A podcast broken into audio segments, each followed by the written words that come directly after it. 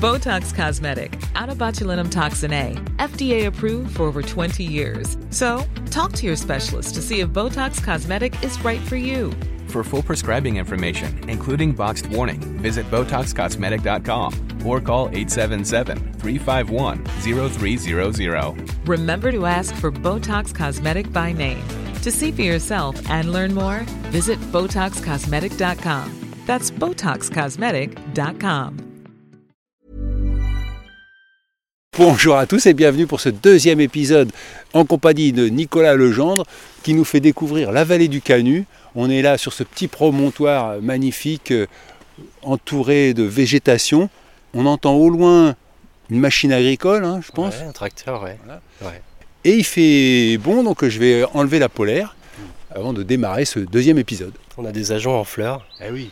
Alors est-ce que ça c'est dû euh, au réchauffement ou c'est normal qu'en octobre, novembre, il y ait encore des agents en fleurs Non, je crois que certains peuvent faire plus- plusieurs floraisons euh, dans l'année, mais je suis pas expert euh, botaniste, donc peut-être qu'on va se faire reprendre par des auditeurs. C'est pas grave. Voilà. Il peut écrire hervé.pochon.gmail.com. J'adore apprendre. Et ici, en fait, c'est c'est un festival de couleurs, tu vois, selon la saison, vraiment.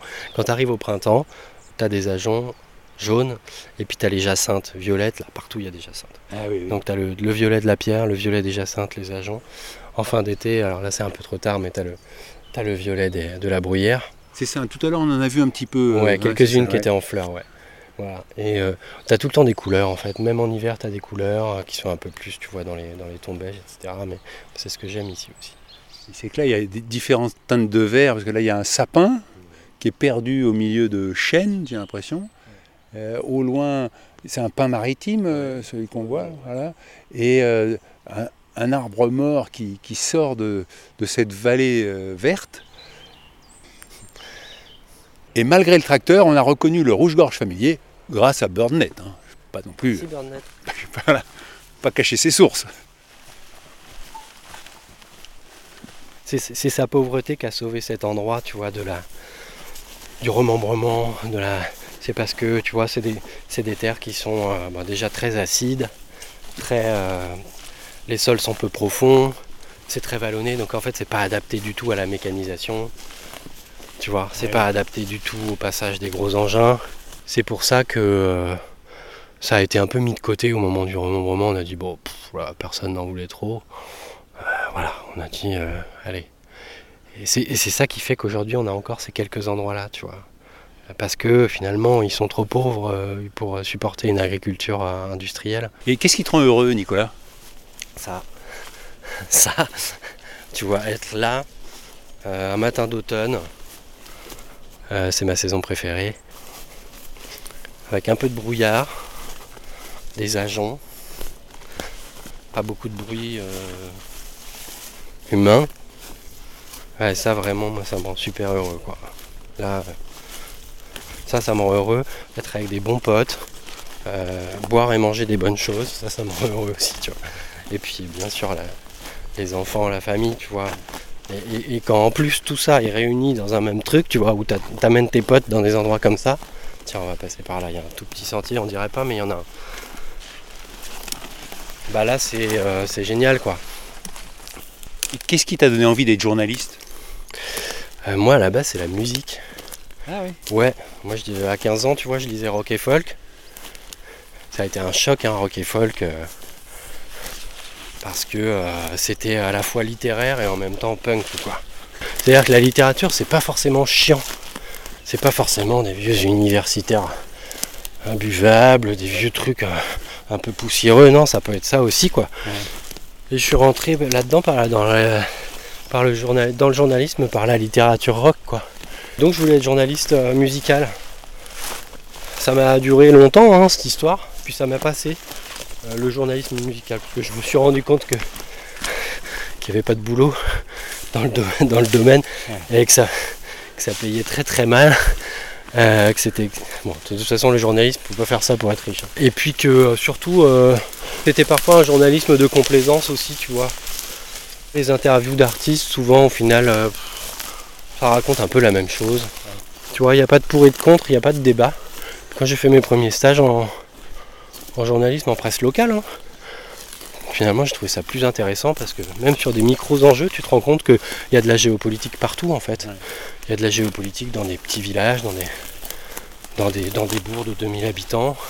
Il y a des enjeux qui sont très locaux mais qui renvoient à des problématiques globales. Et euh, ouais, ça, ça, moi, ça m'a vraiment passionné le journalisme de, de pouvoir, euh, à partir du vraiment du micro, raconter plein de choses euh, plus globales, quoi. Et là, on passe entre les fougères dorées et les fougères vertes. Alors, il y a un chemin. Je te promets qu'il y a un chemin. Il n'y a pas de problème, on avance. euh, Tu traces le chemin. Il est pas loin. Nicolas ouvre la voie. Et là, on trouve un balisage jaune. C'est le premier hein, depuis tout à l'heure. Ouais, c'est le premier balise. signe. Ah oui, d'ailleurs, on- là, on est vraiment sur un chemin. Là, Du coup, c'est un vrai chemin. Ouais. C'est presque une autoroute. hein, Il y a 50 cm de large. C'est ça, ouais. Euh, c'est euh, c'est bien battu. Il y a du monde sans doute à passer. Ouais. Je suis un- en train de me dire, il n'y a vraiment personne qui passe, mais en fait, si, ils passent tous sur ce chemin-là. et-. D'accord, on a Et nous, on a pris un peu les chemins de traverse. Moi, j'aime bien faire du hors-piste en rando. Je te comprends. Parfois, tu sais, quand tu à la montagne, on te dit ah non non, faut pas sortir des sentiers parce que tu abîmes euh, la, la végétation naissante. et il faut. Mais bon là, euh, en l'occurrence, je pense que c'était pas trop le cas. Quoi. Non, et puis voilà, euh, on essaye de pas tout désinguer. On, on sait que de toute façon ici c'est pas, euh, tu vois, c'est pas surfréquenté. On n'est pas au Cap Fréhel ou, ou à la Pointe du Raz, quoi. Donc moi j'estime, on doit être deux ou trois à passer par le petit chemin là qu'on vient, qu'on vient d'emprunter. J'estime qu'on peut le faire, quoi. Voilà. Et là, tu vois, tu sens la fraîcheur tout de suite? Ah bah oui, là, on, on est rentré dans le sous-bois et il y a effectivement, on est au creux du vallon, un petit pont de bois qui enjambe un ruisseau à sec. Et Nicolas range la faucille. Et alors, j'ai vu que tu étais journaliste à Géo aussi. euh, J'ai travaillé pour Géo euh, en tant que pigiste, hein. Euh, principalement sur des reportages euh, en ex-URSS et en Mongolie. aussi. Je suis allé en Mongolie pour eux. Et alors aujourd'hui où tu n'es plus euh, journaliste au monde euh, permanent, si je puis dire, euh, quel est ton but? Je travaille sur des documentaires aujourd'hui, télé, en lien avec la question agricole, voilà la question sur laquelle j'ai travaillé là pour le silence dans les champs. Les idées sont là, après il faut trouver l'équilibre entre le temps et l'argent. C'est assez prosaïque, hein. Mais euh, bon, pour se lancer dans un bouquin, et cette équation elle est importante quoi. Parce qu'aujourd'hui les trois livres que tu as écrits, enfin les, les trois que j'ai cités, donc La route de la vodka, euh, l'Himalaya breton et Silence dans les champs, est-ce que ça te permet de vivre ou euh, c'est pas... Non, ça contribue à mes revenus, si tu veux, de façon euh, quand même pas totalement négligeable. hein. Mais ça me permet pas de vivre euh, vraiment voilà, euh, sereinement, tranquille, en me disant je vais continuer à faire des livres. Tu vois, la- l'Himalaya breton, pour être très concret, c'est vendu à 8000 exemplaires. Ce qui est pas mal pour... euh, Très bien. Silence dans les champs à 12 000 à ce stade. C'est bien, hein, mais, euh, mais on n'est pas avec des, des scores comme ça, avec des chiffres comme ça. On peut pas être à plein temps quoi, sur l'écriture. ouais. Voilà, faut- Mais ça serait ton souhait ou, Ouais. quand même... Ouais. Ouais, ouais, j'aimerais, j'aimerais, euh, j'aimerais pouvoir. euh, alors je me, je me fais pas trop de, voilà, je me berce pas de rêve, hein, parce que les, les ventes de livres, tu sais, c'est un peu la, c'est, c'est le, tu jettes les dés. hein. Oui, oui. Donc euh, voilà, mais oui, j'aimerais bien, en fait, j'aimerais bien écrire le matin, ou plutôt, ou l'inverse. Aller me promener le matin, ou aller à la pêche, et l'après-midi écrire, tu vois. Ça, c'est un rêve. Ah d'accord. Ouais. Et là, Le voilà. On entend le bruit du canut. Le petit ruisseau, C'est une rivière. petite rivière, pardon. C'est une rivière. c'est une rivière qui naît euh, dans les, sur les contreforts de Brocéliande, massif de Pimpon, et qui se jette dans la Vilaine, du côté de Bourg-des-Comptes. Euh, c'est une rivière qui fait une cinquantaine de kilomètres à peu près, je crois. Qui est tout le temps en eau. Il y a tout le temps de l'eau, même en cas de, Ah oui. de canicule, de sécheresse. euh, ouais, il y a tout le temps de l'eau. Et euh, bah, moi j'ai grandi à côté, hein. c'est la rivière où j'ai appris à pêcher, euh, c'est la rivière où on allait, euh, tu vois, le dimanche en famille. et c'est, en fait, c'est, c'est pas, c'est pas, C'est pas une rivière connue, c'est pas un, c'est pas un torrent de montagne, tu vois. mais c'est notre rivière à nous, quoi. Et moi, j'y suis très attaché. Ah oui, ça a beaucoup de charme parce que c'est vraiment là, il y a le soleil qui éclaire, on passe au bord d'un moulin, euh, et puis euh, là-bas il y a euh, une espèce de conduit, là, un poêle. Non, je crois que c'est des toilettes sèches, en fait, ou un truc comme Ah, c'est l'évacuation Ouais, des odeurs par là-haut. C'est un truc de. c'est un, un, un- un bâtiment que la, com- la communauté de communes a rénové, tu vois, pour Ah faire ici, là, tout ça, tout ça, pour faire un espace d'initiation à la nature, je crois. Ouais. Et donc, ça, je serais pas surpris que ce soit. Bon, j'en suis pas certain. je vais faire une photo pour que les gens comprennent ma, mon ignorance. Dans ton livre, tu parles du chêne tricentenaire. À Pimpon, le hêtre, hein, c'est ça, le hêtre de Pontus. Ah Oui, si, ça par ça, Le feuillu tricentenaire de 4 mètres de circonférence, c'est le feuillu. c'est le hêtre de Pontus.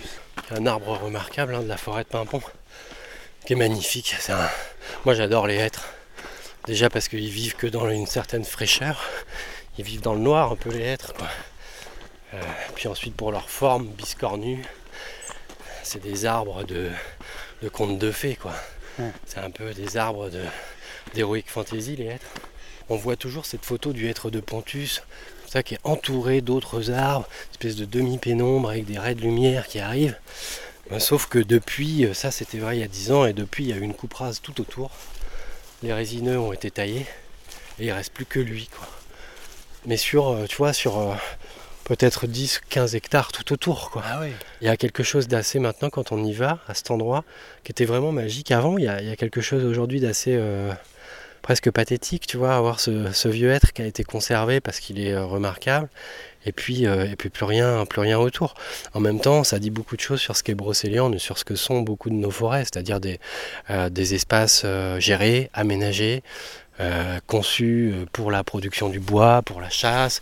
C'est-à-dire nos forêts en France globalement sont tout sauf des espaces sauvages. Quoi. En tout cas, un certain nombre de nos forêts. L'arbre, les arbres et la forêt peut être quelque chose de totalement euh, anthropisé, quoi, aménagé par l'humain, pour l'humain. Euh, voilà. Et euh, les est assez typique de ça. hein. Cet espace-là, là où on est aujourd'hui, euh, est bien plus sauvage à bien des égards que, que la forêt de Brocéliande. Euh, Parce que ici, euh, il n'y a pas d'exploitation de bois, c'est un espace naturel départemental, tout est public. Voilà, il y a juste une légère gestion euh, des, euh, des espaces de lande avec du, euh, du pastoralisme, mais vraiment très extensif. Ce qui fait qu'on a un espace qui, euh, qui finalement a tendance à vivre pour lui-même. quoi. faut imaginer qu'il y a 50, 60, 70 ans, ici, tout cet espace que tu vois extrêmement vert avec beaucoup de végétation, c'était beaucoup plus rare, presque tondu, oui. presque écossais quoi. Euh, parce que c'était brouté sans arrêt, c'était pâturé sans arrêt par des animaux d'élevage. Ce qui n'est plus le cas maintenant. Et donc la, la végétation a, a- a repris ses droits, tu vois. On a eu ce que, ce que les géographes appellent une inversion du paysage.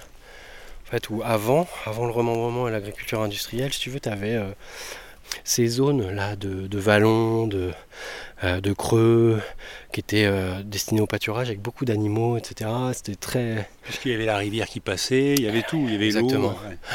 Et donc c'était des zones très ouvertes en termes de végétation, très peu d'arbres. Et à l'inverse, on avait des zones de plateaux euh, qui étaient euh, plus laissées à des Hollandes, qui étaient plus enfrichées aussi, euh, qui étaient moins praticables.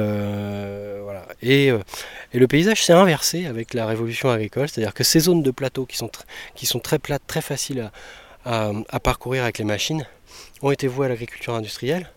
Euh, éventuellement, les, landes qui s'y trouvaient ont été euh, arasées et on en a fait des grands champs qu'on a labourés, etc. C'est maintenant des zones très ouvertes. Et les fonds de vallée, qui étaient au- autrefois pâturés dans le cadre d'un élevage extensif, très extensif, aujourd'hui, vu que cet élevage-là n'existe plus, les fonds de vallée se sont refermés de végétation et, sont devenus en fait, euh, en Bretagne en tout cas, certains des derniers endroits de nature sauvage finalement. Et c'est vrai que là, on est sur euh, un monticule euh, rocheux et euh, on domine une fois de plus le paysage. On passe euh, cette balado à monter et à descendre et et on domine que des arbres. Et le seul pâturage qu'on peut voir, c'est sur le versant opposé, sur le plateau. On pourrait se promener des heures comme ça. Ah, moi, je peux y passer euh, des journées ici, effectivement. J'adore cet endroit. Et T'es venu y camper parfois avec tes enfants? Pas avec les enfants, mais avec des copains, ouais. Ça m'est arrivé. Mais avec les enfants. Ah si, avec mon fils, je suis venu une fois. De l'autre côté, là-bas, tout au bout. On est venu un soir, c'était son premier camping sauvage. Il s'en souvient encore. Ça, c'est génial, je trouve, pour les enfants. euh, Les faire dormir en forêt. Très jeunes. Oui, ça leur fait vraiment prendre conscience de la nature et de ne pas avoir peur de cette Ouais. nature et une espèce d'apprivoisement. Ouais, tout à fait, ouais. Parce que sinon, euh, c'est vrai qu'on on en, a tous hein, des appréhensions irrationnelles qu'on cultive comme ça. Et puis, bon, c'est bien, c'est bien normal. hein, il ne s'agit pas d'avoir peur de rien, tu vois. Mais, mais euh, c'est vrai que ça fait partie des choses, je trouve, qui, qui leur permettent de, de- Bon, ça change leur rapport au monde, en fait. Euh, quand tu te, quand tu as un enfant qui va capable d'aller dormir dehors comme ça en pleine nature sans avoir, peur et en- au contraire en y trouvant des sources de, joie. C'est super, je trouve. On a tellement, euh, on, s'est tellement déconnectés tous de, ce monde-là. On peut pas s'y nourrir, tu vois. C'est un truc. euh, ah, beaucoup de gens sont. euh, moi, je, je m'in- je m'intéresse au sujet, tu vois, je prétends pas capable de faire le Robinson et, de voilà, mais mais euh, tu te dis aujourd'hui si on a une rupture dans, dans- dans nos chaînes d'approvisionnement de, de nourriture qui sont quand même extrêmement dépendantes de- du pétrole, de tout un tas de choses, puis même de- d'internet. Si tu as une rupture, comment ça qu'est-ce qu'on fait quoi? Comment, comment on bouffe? Et c'est là où il y a tout un courant qui s'intitule le survivalisme, où les gens apprennent Oui. à survivre. Ah ouais, moi c'est pas du tout mon délire. Je trouve que c'est souvent un truc, euh, le survivalisme, ce que j'en vois, hein, après je suis pas expert, mais ah, ce que j'en vois, c'est quand même souvent un truc vachement de gonflette, tu sais, un peu, euh, un peu de truc bodybuildé, euh, euh, euh, de l'homme seul euh, dans les bois et qui, est plus fort que tout le monde, quoi, et qui va te niquer ta race, tu vois. Et euh, en fait, il y a un truc que je trouve assez individualiste dans ce délire, assez, puis qui est assez propre à, no- à notre époque finalement, même si ça se revendique en opposition, tu vois. Mais bon, je crois pas trop, moi. Si, jamais effondrement il y a, euh, c'est pas tout seul que tu t'en sortiras. Enfin, j'y- crois pas, quoi. T'auras beau avoir des, super pinces en inox et puis des, euh, tu vois, des, panneaux solaires sur ton Hummer. Moi, je suis pas sûr que ça t'emmène bien loin. J'en profite euh, que le chemin est plat et qu'on peut être à deux, de front, pour te remercier d'avoir fait cette balado en ma compagnie, d'avoir accepté mon micro, alors que hier tu m'as envoyé un message, j'ai la Covid, mais je pense que je pourrais venir. J'ai dit bah super. euh, Et voilà. Et, tu es venu et tu me fais découvrir euh, un petit coin de paradis. C'était un plaisir en tout cas. Et je pense que ça, le virus va, va s'en aller plus rapidement grâce à ça. Bon, bah, tant mieux. Et moi, je vous tiens au courant.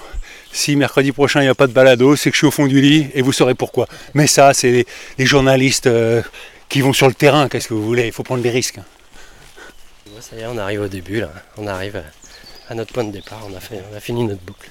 Si vous voulez approfondir l'œuvre de Nicolas Lejean, ben, il y a ces trois livres principaux La route de la vodka et Silence dans les champs aux éditions Artaud. Et autrement, plus en rapport avec la balado de cette semaine, l'Himalaya breton, illustré par L'excellente Joël Bossel. voilà, aux éditions du coin de la rue. C'est ici que se termine cette balado en pleine nature dans la Bretagne au sud de Rennes. Et hum, voilà, je sais, il y en a qui vont dire, mais non, c'est pas la Bretagne, c'est l'île et Vilaine. Oui, bon. C'est la Bretagne ici. Qu'est-ce que. Pas de malentendu. Hein. D'accord. On est en Haute-Bretagne, mais on est en Bretagne. Il n'y a pas de polémique là-dessus. Non, non, il n'y a pas de polémique. Alors, souvent, les Brestois nous disent qu'on n'est pas breton. Ah oui. Mais pour les Brestois, la Bretagne, ça reste à Brest quasiment. tu vois, je chambre un peu, je salue mes amis brestois. Et là, on arrive au bord d'une belle prairie et qui euh, euh, nous mène à ce bel étang au milieu des bois, où quand on a démarré la balado, une petite brume s'élevait. Et le nom de l'étang C'est l'étang de Bélouze, qui se trouve à Bolon. Oh là, il y a un héron au bord de l'eau et un qui vient de s'envoler. Il y a des cormorans là-bas dans le fond, là, les silhouettes noires qu'on aperçoit. Et puis après, Et là devant, c'est des poules d'eau alors et c'est. des canards? Je dirais pas que ce sont des poules d'eau, moi je suis pas expert. Donc, Ok. je sais pas dire. Mais on pourrait dire, personne ne serait là pour vérifier de toute façon. Et d'ailleurs, c'est c'est drôle parce qu'elles sont. Je sais pas ce que c'est, mais ils sont rentrés sous l'eau. euh, Canards probablement aussi. Ouais. Canards, cormorans, hérons, peut-être des foulques. Tout ce petit monde. Eh bien, c'est au bord de l'étang de Bélouze que se termine cette balado. On se retrouve mercredi prochain, sauf si je suis au fond du lit, mais ça, c'est pas grave, ça valait le coup. D'ici là, portez-vous bien Au revoir et merci Hervé. et bonne balado à tous. Botox Cosmetic, out of botulinum toxin A, FDA approved for over 20 years. So, talk to your specialist to see if Botox Cosmetic is right for you. For full prescribing information, including boxed warning, visit BotoxCosmetic.com or call 877-351-0300. Remember to ask for Botox Cosmetic by name. To see for yourself and learn more, visit BotoxCosmetic.com. That's BotoxCosmetic.com.